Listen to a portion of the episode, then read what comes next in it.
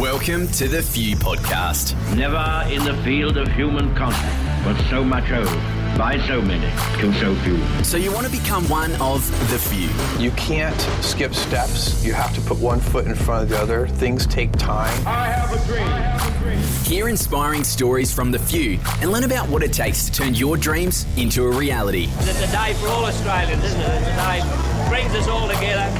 Marvellous. four, three,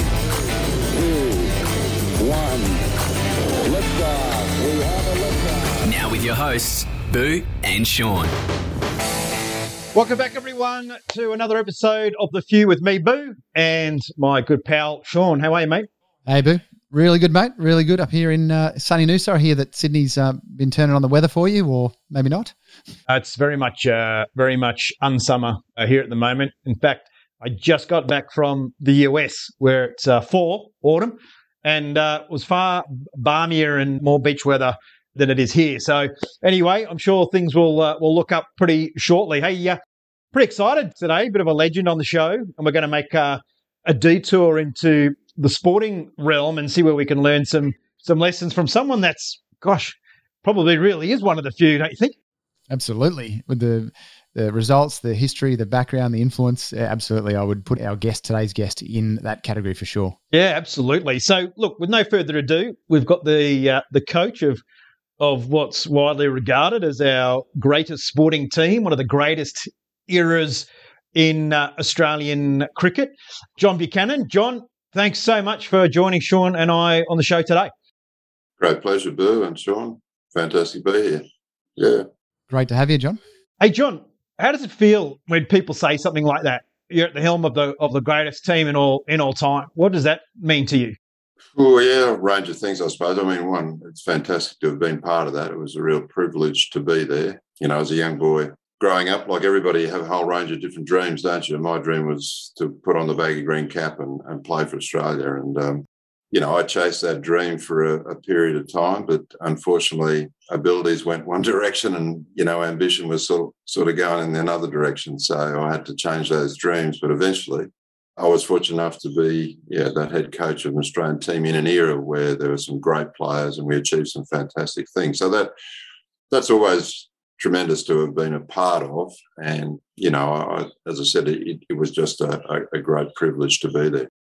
That's amazing. Uh, One thing I really uh, enjoy when we have interviewed people from the sporting uh, arena for the podcast so far is is the correlation, the simple correlation between you know a lot of our uh, our listeners are in in businesses and run teams and would love to run high performing teams within those businesses as well. And I mean, uh, obviously, a, a sporting team or a team within a business has some very similar dynamics. Where do you see some of those direct correlations in you know leading a sporting team versus say people that, that are running businesses with teams?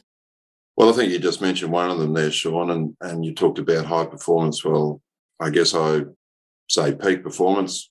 It, um, you know, a bit of a play on words, I suppose, but it, it just seems to me that leaders of teams, which is you know, in a sporting sense, you know, coaches and captains and so on, and, and maybe some senior members of that team, but within a business sense, it's boards, it's CEOs, it's that senior leadership team. They have to be very clear, I think, on setting an, an aspiring as well as an inspiring vision, something that's really going to stretch the groups that they have and the organisation that they have. And then they've got to understand, well, where are we now? And then, therefore, what are the steps that we need to take to get there? So from from vision, then it's about strategy. From strategy, then it's about establishing your, your real, what I term a leadership culture, which is from the leaders who have got to lead by example. You know, they've got to live and breathe and, and do everything that says peak performance all the time.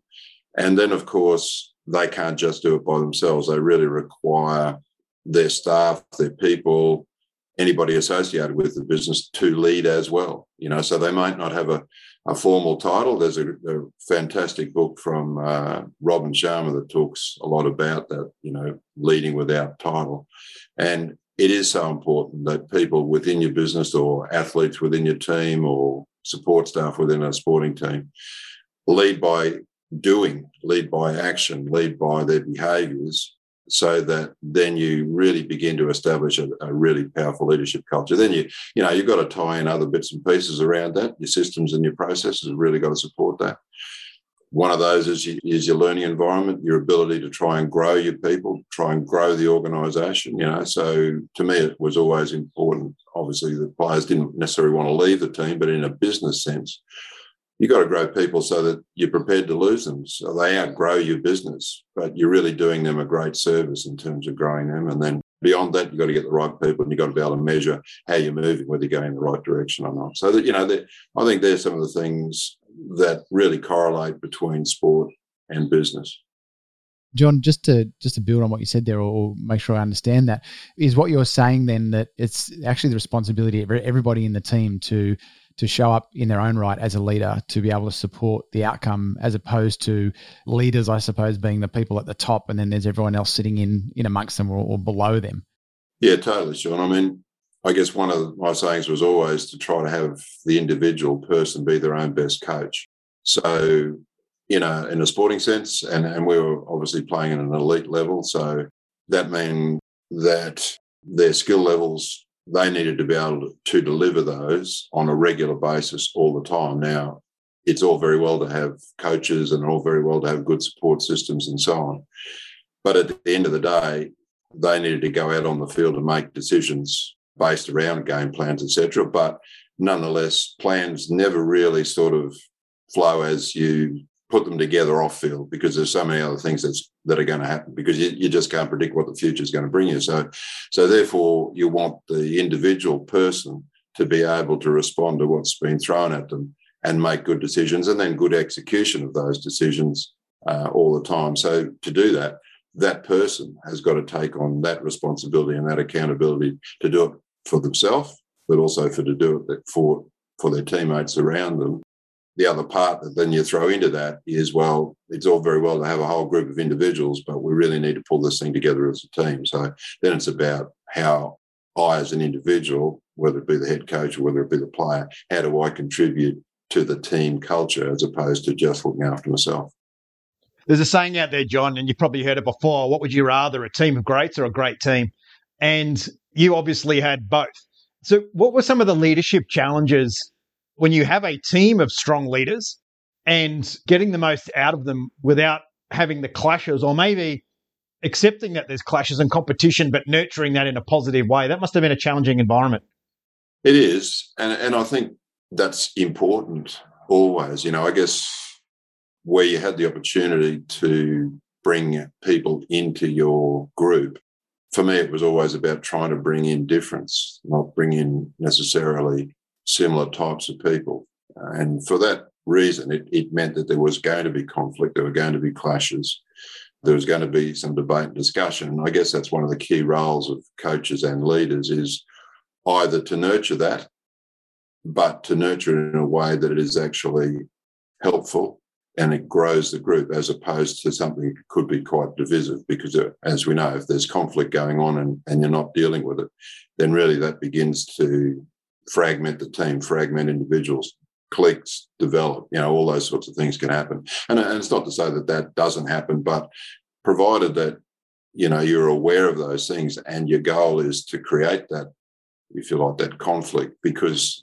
in that great ideas come or or ideas that that somebody might have, you know, put to one side because they seem to be, you know, either not practical or not relevant. Now, you know, and in, in there there are obviously good supporters and there are other people who are not supporters and they can flip from side to side at different times depending on what it is that you're actually doing whether it's you know something right in front of us or whether it's long-term planning or whether it's something to do with data or whether it's something to do with travel whether it's something to do with food a whole range of things go into that mix and that does make it interesting challenging but i think um, pretty exciting to deal with over time. There's obviously a lot of opportunity in what you do and what any what any coach of a national team or or any high performing team there's there's obviously a lot of uh, opportunities to make excuses. You've got selectors that are involved in in picking the players and the resources you have within your your unit your, your team or your business there's the competition the other teams that have various movable parts. How do you build a culture where you avoid finding excuses in the things you can't control?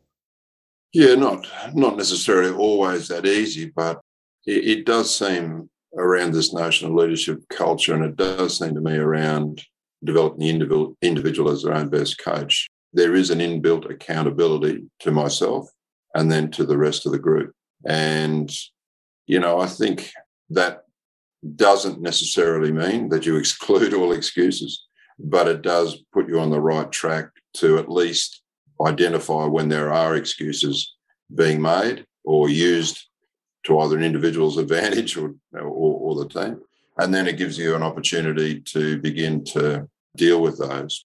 Were there ever times, John, where you had some of those external things happening and you just felt like you couldn't control it, like it was a it was something that was almost insurmountable? And, and if so, how did you deal with it? Yeah, well, I, I, guess one of the best examples of that uh, was, you know, we had an Ashes series in England in 2005, which we lost. And, you know, it, it ranks as one of the great series of all time simply because it was a close contest and there was just huge interest in England at the time for cricket. And, and of course, England won the series. So, you know, from their point of view, it's fantastic. From our point of view, it was terrible. But right through that series, I think we all, in our own ways, were seeing ourselves as either victims. And therefore, if you see yourself as a victim of something, then that enables this notion of excuses to be quite prevalent and, and almost quite standard and therefore acceptable. And I know for myself, you know, when I look back on that series as a coach, I see it as one of the my worst coaching periods simply because I allowed myself to become a victim. I allowed myself to get caught up in the just the whole maelstrom of what was going on with the series. It was just so tense. There were so many things going on in the dressing room as well as outside the dressing room. And at the same stage, as you said, a lot of things that were uncontrollable, like England, were actually playing well for a change. You know, the crowds were getting in behind the English team. So it was a really a feeling of isolation almost when you went to a, a ground because it was just this little small group of Australians, but surrounded by, you know, the English team and English public. When we came back from that series, you know, I had to justify my position as coach because the board had said, well, you know, if you're you've lost to the Poms, you know, that's the worst thing you can do in sport and, and particularly in cricket. So, you know, we need a change. So it forced me to really look inside myself again. And I've been with the team some six years by that stage. And it made me ask a few questions. One was, you know, could I still make a difference? Because that was really always important to me. It was really important to me that you know, that we're always going to be a leader. We were always going to be ahead of the game. We were trying to change the game. So, was I still in a position to do that? At least in my thinking and, and my reading of the game and, and my desire to do that. And then, of course, I might feel that way, but did I still really passionately want to do it? Did I still want to, you know, be away from home so much, be under the scrutiny of public and media and stakeholders so much? Did I want to necessarily be around 35 year old children that you're kind of helping to guide and support and do all those things? Did I really want to do that? You know, so, and then the third question was even if I had both of those, even if I answered both of those as yes, which I did, did I still have the respect of the senior players? You know, so I needed to check in with them. And so once I had those three things sorted out in my mind, then I was able to go to the board and say, well, this is where we're going for the next 20 months. This is how we're going to go about it, and this is what we might expect. And so from that, it, it enabled the launch pad of going back into the group. And that's where we, you know, had a day and a half session of just pretty open review of what had happened in England amongst all of us. And, and that's where I guess excuses came to the fore. That's where various issues came to the fore whether it be about the coach, whether it be about a player, whether it be about the way that we're going about doing things. And so we're able then in that in that forum where everybody had the opportunity to to talk openly and honestly, to really put to rest some of the things that had happened in England and then set ourselves up for what this next part of the journey was going to be. One of the things that, uh, that just popped up from what you're saying there is again a correlation of whether you're in business with a team, whether you're working with a sporting team, whatever the case is. But when you have hindsight, obviously the hindsight is an incredible thing. And you mentioned that it was one of your best coaching periods then.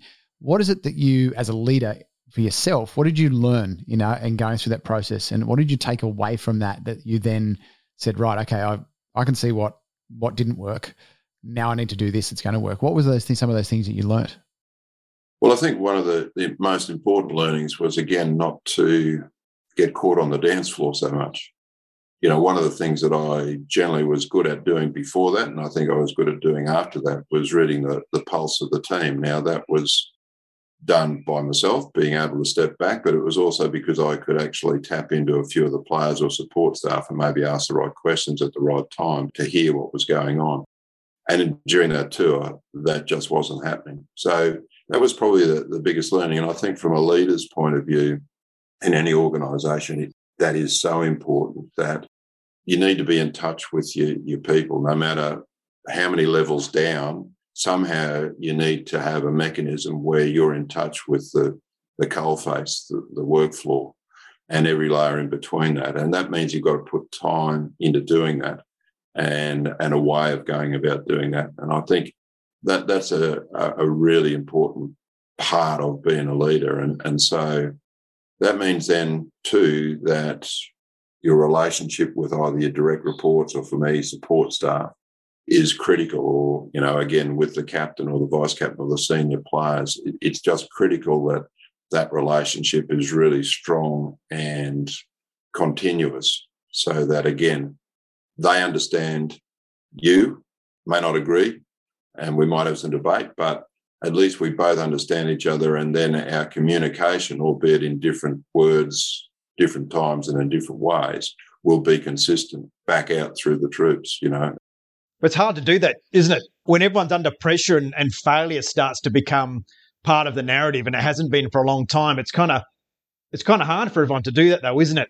Where when the pressure's off, you're able to. So in hindsight again, what do you think like a leader in a high pressure environment. Maybe they're, you know, whether it's sport or your sales are under pressure, your market's been disrupted. Like, what what would be some of your top tips for still leading effectively whilst you're under personal pressure and the team around you are, are also under that pressure and maybe starting to clam up a bit? Yeah.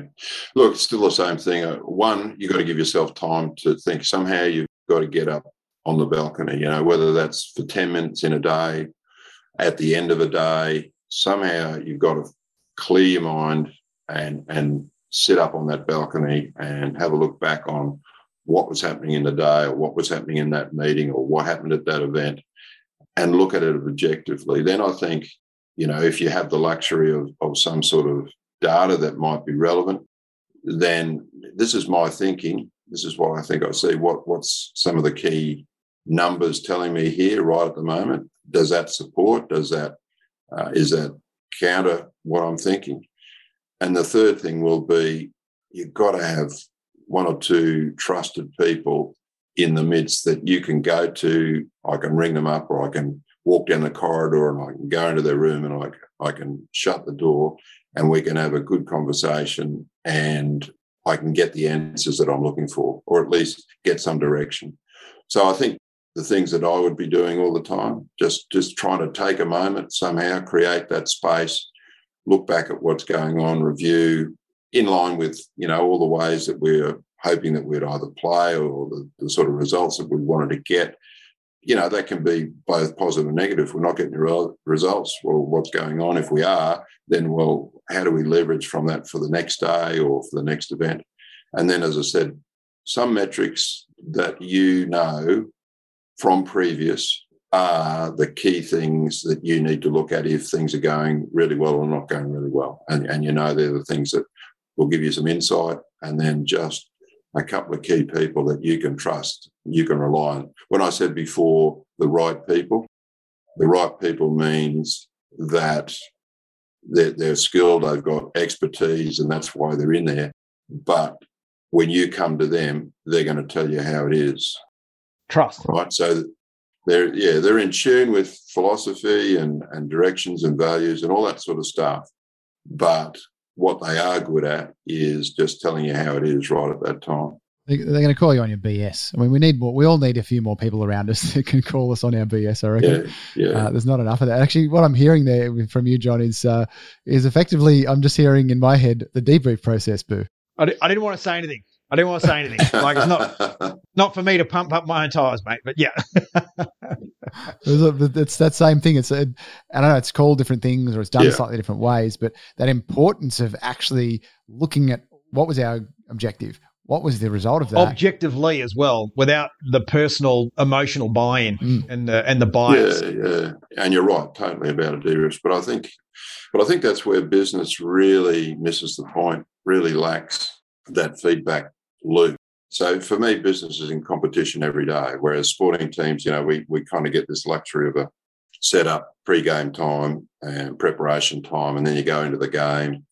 And, and obviously through game, you, individuals and teams, you, you're always constantly just adapting and adjusting to what's been thrown at you. But at the end of the day, you get a result, you know, good or bad. And then you begin a review or debrief process to understand what went right, what didn't go right. And then you move back into the cycle preparation, a little bit of adjustment from the last game, set up the new game. So business is, as I say, in competition every day. So they've only got a short period of time, maybe at the beginning of a day, where they can get a group together and say, right, what does the day look like? What do we expect from the day? What are our sort of indicators that we will be on track? And, and away you go. And the day takes its various shapes and forms and get things thrown at you that you didn't see. And then at the end of the day, either as a leader or as a, as a group, you know, what happened? Did we actually achieve what we set out to achieve? If we did, great. If we didn't, why not? and then how do we set up for the next day? And I, I, just think it's far harder in business because it is competition every day. But I just don't think business does that very well. And so things just roll. There's no off season. Well, the, things just roll. Yeah, Yeah, yeah, yeah. yeah, yeah. And they don't, you know, they might have an offsite every quarter, or they might have an offsite every six months, you know, but but it's too late. It's too late. What I've found, John, is the implementation of that in a business sense can't be done as, I guess, as you say, because you're, you're competing or performing when you're in the game and you've got all the time to lead up and, and it's very structured and deliberate. But in the business way of doing what you're saying, uh, my view is, to, and you know, this is something I've, I've learned from Boo as well, is that it's just a better do it in the moment. You know, if something goes wrong, it's like, right, okay, let's spend 30 seconds, John. Let's go through debrief. What was the outcome? What was the outcome we wanted? What was the result? What was the reason? And what's our response to that? Great. Could take 30 seconds, could take five minutes, could take half an hour, but we can deal with it. We can go, what action do we need to take from here? Take that action and move forward. But it does need to be very dynamic and it has to flow continuously every day. Whereas if you try and save it up for the end of the day or the end of the week or the quarterly offsite, you're losing a lot of that that Well, impact of the actual process. You do. Look, I mean, what's the time now? In, in Queensland, it's it's a beautiful time. It's 11 o'clock in the morning, you know, booze halfway through the day. But if we all look back at the start of the day to now, can we remember what actually happened? You know, there, there's some bits and pieces that we remember, you know, and generally they're either a bit of a highlight or a low light. But there's so many bits and pieces in in between that are still relevant. And so, as you say, if you keep leaving that, it's gone. You've lost it, and, and there's no way of recalling that. So, yeah, your feedback should be as immediate as you can make it, and of course, as accurate as you can make it for it to have the most impact. I reckon it's like the bucket of relevance. You can only hold so much in the bucket up here, right? So the more relevant that information is, the better outcomes you have. Yeah. So, John, obviously, when you were nine years of age, you probably didn't realize you're going to coach one of the greatest Australian cricket teams. How did this journey unfold? Because for a lot of people, and you know, we've got a whole generation here coming out of university, the 2019, 2021, the COVID kids moving into a into whatever field that they're still full of dreams. How did you fulfill yours? What was the journey there? And um, someone asked me this question the other day: How much do you put down to nature, who you are, and how much do you put it down to the processes that you you went through from when you were kind of earning money?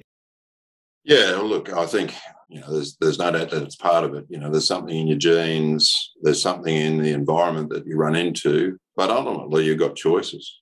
You know, so I think if we again go back to that word excuses, if we put it down to nature, if we put it down to the environment, then we're actually finding an excuse for not making a choice to be better every day or better in what we do or keep chasing dreams. So as I said, as a nine-year-old growing up in the backyard, I was playing cricket for Australia. That was it. That was non-negotiable, and I just kept chasing that. Became a professional cricketer, a whole range of things. Went did go to university to well, started off studying engineering, but um, unfortunately, um, engineering and I, a bit like, didn't really become friends.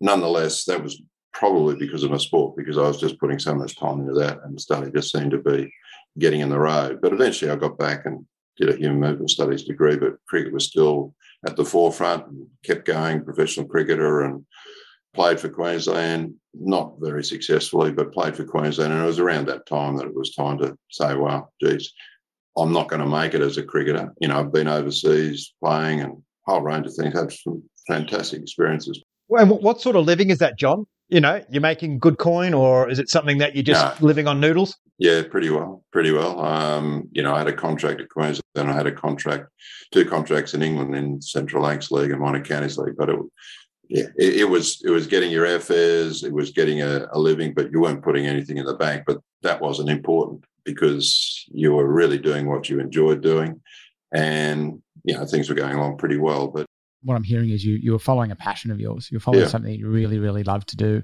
How important do you feel that's been in you by the sounds of it, despite what's happened? And I'd love to know what happened after mm. you were like, okay, this realization hits where this is my passion, but I can't do it. Right? There's two questions, I suppose. One is how important do you believe it is to actually follow those things that you're passionate about, and then how the heck did you recover from having to accept the fact that I'm actually not good enough to for like for the actual playing part of it to consolidate that and accept that and then move into you know, I suppose the coaching space. Yeah, well, I didn't move into the coaching space for some time, but well, the actual professional sport coaching space for some time. But um, firstly, you, if you can follow your passion and and then you can earn money from it, that that's obviously the best of both worlds. But I think, firstly, whatever you do, if you're not passionate about it, then I guess the old cliches, it, it's just hard work and it's not enjoyable. And everybody else around you feels that. So, somewhere in there, whatever you do, you need to have a passion for it. Now, either that's because you really love doing it, or you can create create the passion for it because you understand if you don't, then it does become hard work. And so therefore you need to love what you're doing. But I think it's still about dreaming. I, I just think, you know, I always cast my, back to that nine year old boy that we talked about, Boo, that I think we all grew up wherever, backyard or just at home or wherever we grew up with wonderful dreams. And then somehow in school, this concept of dreaming was pushed out of us, or at least pushed into the recesses of our minds, because it was all about basically getting through your grades, then gradually going from year to year and hopefully moving on to universities or trades or, or wherever your future might lie. So the concept of dreaming kind of gets pushed back, but I'm, I'm very much one that wants to push the dreaming forward. So for me to move on from where I was, it was about then saying, well, that dream's finished, but what what's my next dream? And my next dream was around the degree I had, and it was in being in sport and recreation administration. And and so you know, I went into recreation administration in Townsville City Council. I worked for the Commonwealth Games, 1982 Commonwealth Games in Brisbane. I became national director of Australian volleyball, and to me, wow, I'm I'm still in sport, which is my passion. But now I get to sort of make some decisions around molding and architecturally designing you know, sporting teams, organisations, people, and that was seemed to me to be uh, fantastic. However, with volleyball, they wanted to move the office to Canberra out of Brisbane, you know. So I thought, you know, sporting teams, organisations, people, and that was seemed to me to be uh, fantastic. However, with volleyball, they wanted to move the office to Canberra out of Brisbane, you know. So who wants to live there?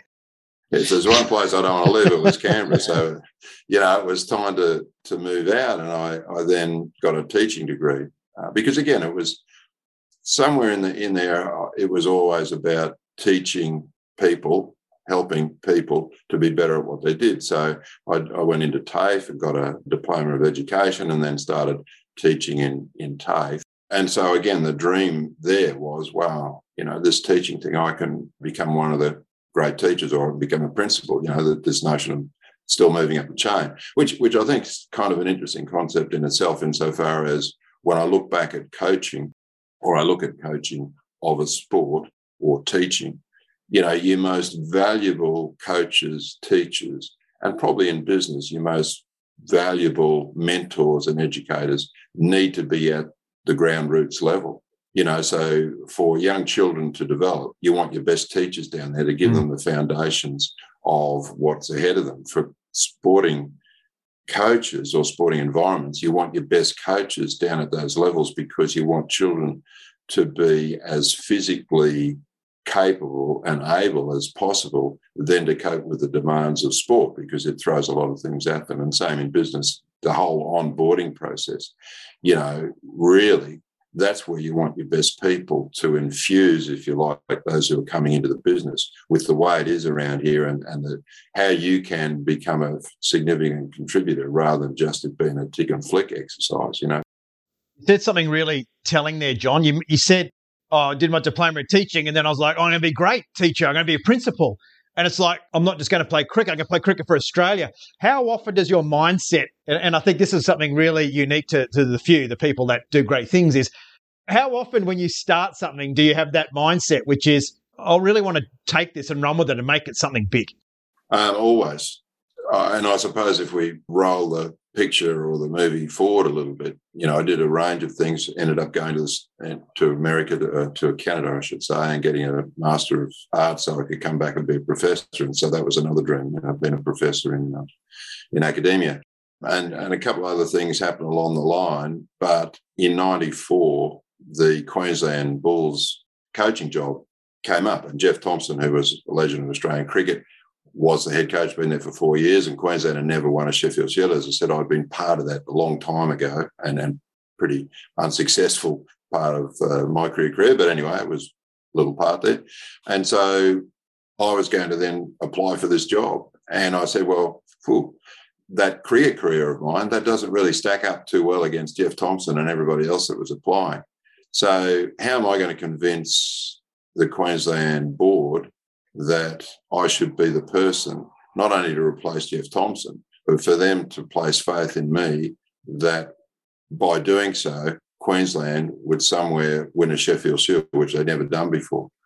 So that that was my watershed moment, I think, in terms of, I guess, my life and certainly my coaching life, is that it, it actually just made me stop and try and work out me, just try and work out why I did what I did. Why do I say what I do? Why do I do what I do? What do I believe in? You know, so that was a period of time just going out into my I used to run a bit, so that was my quiet place. I'd go out and try and think all these things through, you know, from that nine-year-old boy in the backyard, through school, through all the various people that I'd met, through all the situations that I'd been in, good and bad, and sort of collapse that into a philosophy of leadership, or in this case, coaching. And right at the top of that is my vision. You know, it's just part and parcel of who I am. So wherever I go, whatever I do, whether it's with a group or whether it's with an individual, I just see in them something special, something that can be done provided that you want to do it. You know, I'm, I'm not going to necessarily, I'm going to create environments, as I was talking about before, learning environments and, and support and systems and processes around you. But ultimately, you've got to want to do it, you know. So, but firstly, it's about creating a picture that hopefully is really inspiring and aspiring for the individual, or the team to want to have a run at. And how did you create the value? Like, what was your value proposition at that point to to win that job? Because obviously that set you on on a very specific pathway for many years. Yeah. Well, I, you know, I still sort of remember that um, if you want a coach that is going to win the, the Holy Grail, the Sheffield Shield, then I'm not your coach. But I said the picture will be if you choose me, then we're going to dominate this domestic competition for the next 10 years. That that's our and you'll see in the background an Everest, which was coined when I started with the Australian team, but it's still the same symbol. So we were going to dominate domestic cricket for 10 years. And I said, somewhere in there, then we'll win a Sheffield Shield. But not only will we win a Sheffield Shield, we'll be able to repeat that because we understand how, rather than just the end goal being this Sheffield Shield. And then, and then yeah, talk through a few different things, but must have resonated with a few of them. So I was appointed then head coach in 94 and we won our first Sheffield Shield in that first year of, of my coaching. Now, I was just one part of that. There's a lot of other contribution to that, but I like everything, I suppose. When you set about change and you doing things differently, then if you can gain some early wins, some early success, it just really gives you a momentum to not only for you, but everybody around you. So, do you mention that uh, those that are listening to this uh, podcast, John has a, a, backdrop behind him, and it has there's an Everest hidden within you. It's just sitting behind over his shoulder. Explain a little bit more about that. You touched on it briefly, then, John. What does that mean? What's that statement mean, and and how can people apply that in their own lives? So, I coached Queensland for five years, and, and we won a couple of shields. We won a couple of one day titles, and going back to where we started, I didn't actually have a dream of being this coach for Queensland for a start. But when the job came up, I thought, I think I can do that. But I had to double check with a couple of Allan Border was playing then and Ian Healy and a couple of people. I had to check that it was they, they were for real and then I'd, I'd have a run at it. So by the time the Australian job came up, which was in 1999, I did have a coaching pedigree behind me. And I was again successful in my presentation to the board to get the role. And so in my first meeting with the team, and what's important to understand with national teams, certainly a cricket team, an Australian cricket team, is that you do only come together in competition. So, in other words, there's no pre-season, there's no off-season where you can do some stuff. You come together about three days out from, in this case, a Test series, which was against Pakistan and India. And so, while some people knew a bit about me, there was really nobody in the room. There was no Queenslanders in the room that understood me totally. I'd coached against everybody that was in the room. So, firstly, I laid out some ground rules about me and, and what I expected of me, and then what I expected of them.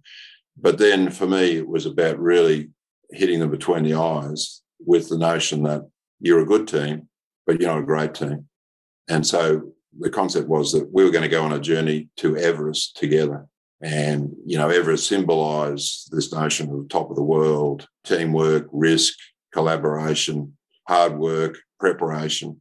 And, and still, even if you do all the right things, there's still no guarantee of reaching the top, you know, but nonetheless, the only way that you possibly can reach the top is to do all those sort of things. So, so that was, that was kind of the starting point for them because again, firstly, for a, a business who, or a leader or founder or an owner of a business or board or whatever, that's kind of the big wheel. That's that's the organisation, and so you can create your vision and so on. And and the important thing I think always about vision statements is I never wanted to be able to cut and paste it for somebody else. You know, like somebody can cut and paste mine and use it, or I can cut and paste theirs and use it for me. I wanted to differentiate. And so then Australia had its vision around at that time, it's pretty similar still, I think, that they wanted to create cricket as Australia's favourite summer sport. So I didn't think that vision would sit very nicely within a cricket dressing room, within a playing dressing room. So th- this is where basically then I encapsulated this notion of Everest, and then Everest related to well, we're going to change the game, and it also then related to history, where I talked about the Invincibles, which was a famous Australian sporting team in 1948 that went to England and were undefeated, and they were given a label of the Invincibles. So I said, our journey when it comes to an end, and that's what I said, I have no idea when that will be, when we all kind of disband, that what we will have achieved should, in a sense, be the same as the Invincibles, meaning that we would have done something special in the game so that we might have been accorded a, a, label as well of what we'd achieved in that period of time. And so they were the kind of sentiments expressed to the team initially. And then, of course, it was how does that translate itself into, into daily operations, you know, your technical development, physical, and all those sort of things. But without that picture, then if we're looking at technical skills or physical skills, mental skills, or, or tactical skills, they had to align themselves with this journey of changing the game. And so that was a that was the constant thread through everything that we did. And I think that's a key element of greatness. What you've said there is we're going to be this. I don't know how long it's going to take, but we're going to be it. It just sets the the benchmark. The Teslas, the SpaceXs, the Blue Origins, the stuff that's so big and such a massive statement. And I think where businesses make a big mistake is they go, "We're going to be the greatest in 12 months," and that pressure and the fact that it's not going to happen because no one can do that creates negative energy, right? It seems that if you have these great visions, but you detach yourself from time, but you really focus on the granular details day to day, the vision just falls into place. Yeah, I think I think you're right, I, I don't think that I've really ever set a timeline on a vision. You know, that maybe there's a timeline on strategies, you know, as you're saying, and then and then how you operationalize that, you know, on a monthly, weekly, daily, hourly basis, because that's what you can more easily measure then. They're the things that keep you on track. And that, that's where I think people come unstuck, though. I think they think strategy is like a vision statement is like, oh, let's sit in a room, thrash it out. Like it's vision statement statement's not really a vision statement. It's this is going to be our essence. Yeah. You, you got to know what that is. Yeah, no, totally. And, and that's what I say. I think in a lot of places you, you can just cut and paste, and, and even down to values and principles, people can cut and paste those, and doesn't matter. You, you could be blindfolded and, and not know the business's name because it's exactly the same stuff. So, John, one of the things in the in the pre uh, podcast uh, information was that that mentions here in your bio about a step by step methodology to create and maintain peak performance. I'd love to hear a little bit about that. Like, what are your what what are some of the foundational things that you believe that people need to do or consider or be aware of? And I'm sure we've probably touched on a couple of them already. But what are, what are the, some of those steps so that people can kind of get an understanding of okay, where the hell do I start if I actually want to start performing at a higher level, at a peak level, what the hell do I do? Yes, well, we have we have sort of touched on them, and it, does relate to this concept of Everest. And because first we've got to have a, a foundation, which is base camp, and uh, whether you're an individual, whether you're a leader of a team or a team, there needs to be a, a starting point. As I said before, there's a vision, which is kind of the you know that's the summit, that's where we want to be, but where are we right now? As an individual, you know, I often want people to understand when they've had a really good day or a good project, good meeting, whatever it might be, what did I do? You know, so firstly, identify when that was. So you need a specific time or event or whatever. And then what did I do? So what was in my control? Because they're, they're the elements of, of you being able to deliver success and, and not only deliver success, but continually improve on what those, if you like, basic reference points are. And that that's kind of the same for the leader. You know, when I coach well, when I led well, what did I do? The team, you know, when we played well, what was happening? And when when you move to team, you know, to me, one and, and also the leader, one of the really important things to make sure that you include in there is what a term sacrificial players. And, and that's a term borrowed by an AFL coach, David Parkin, who I met when we won the Sheffield Shield, uh, Carlton won the, the, flag that year, and we got together and had a good chat because he mentioned a couple of things in his summary of why the season was so successful, and, and one was you know getting on board the northbound locomotive, you know, so that's all around culture. The stakeholders, the players, the support staff, everybody believed that they were on this locomotive, which was unstoppable. And then on top of that, he mentioned, well, we we also not only measure the normal data, the normal metrics of how you win games, but we also wanted to look at the contributions of players away from those normal numbers. So, you know, in AFL, it was kind of hardball gets or number of kicks or contested possessions, you know, all those sort of numbers that everybody has. But he was looking at players who were putting their teammates in those positions to get those numbers. And he called those sacrificial players. And in the end, he said something along the lines, you know, there were 64 sacrificial plays in a game. We never lost a game.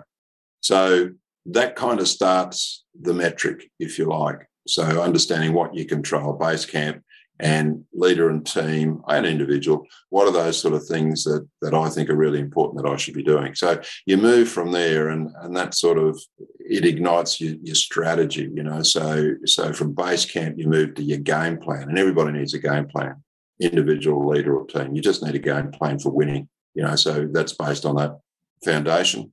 And so that becomes your framework. But as I was saying before, nothing goes according to plan.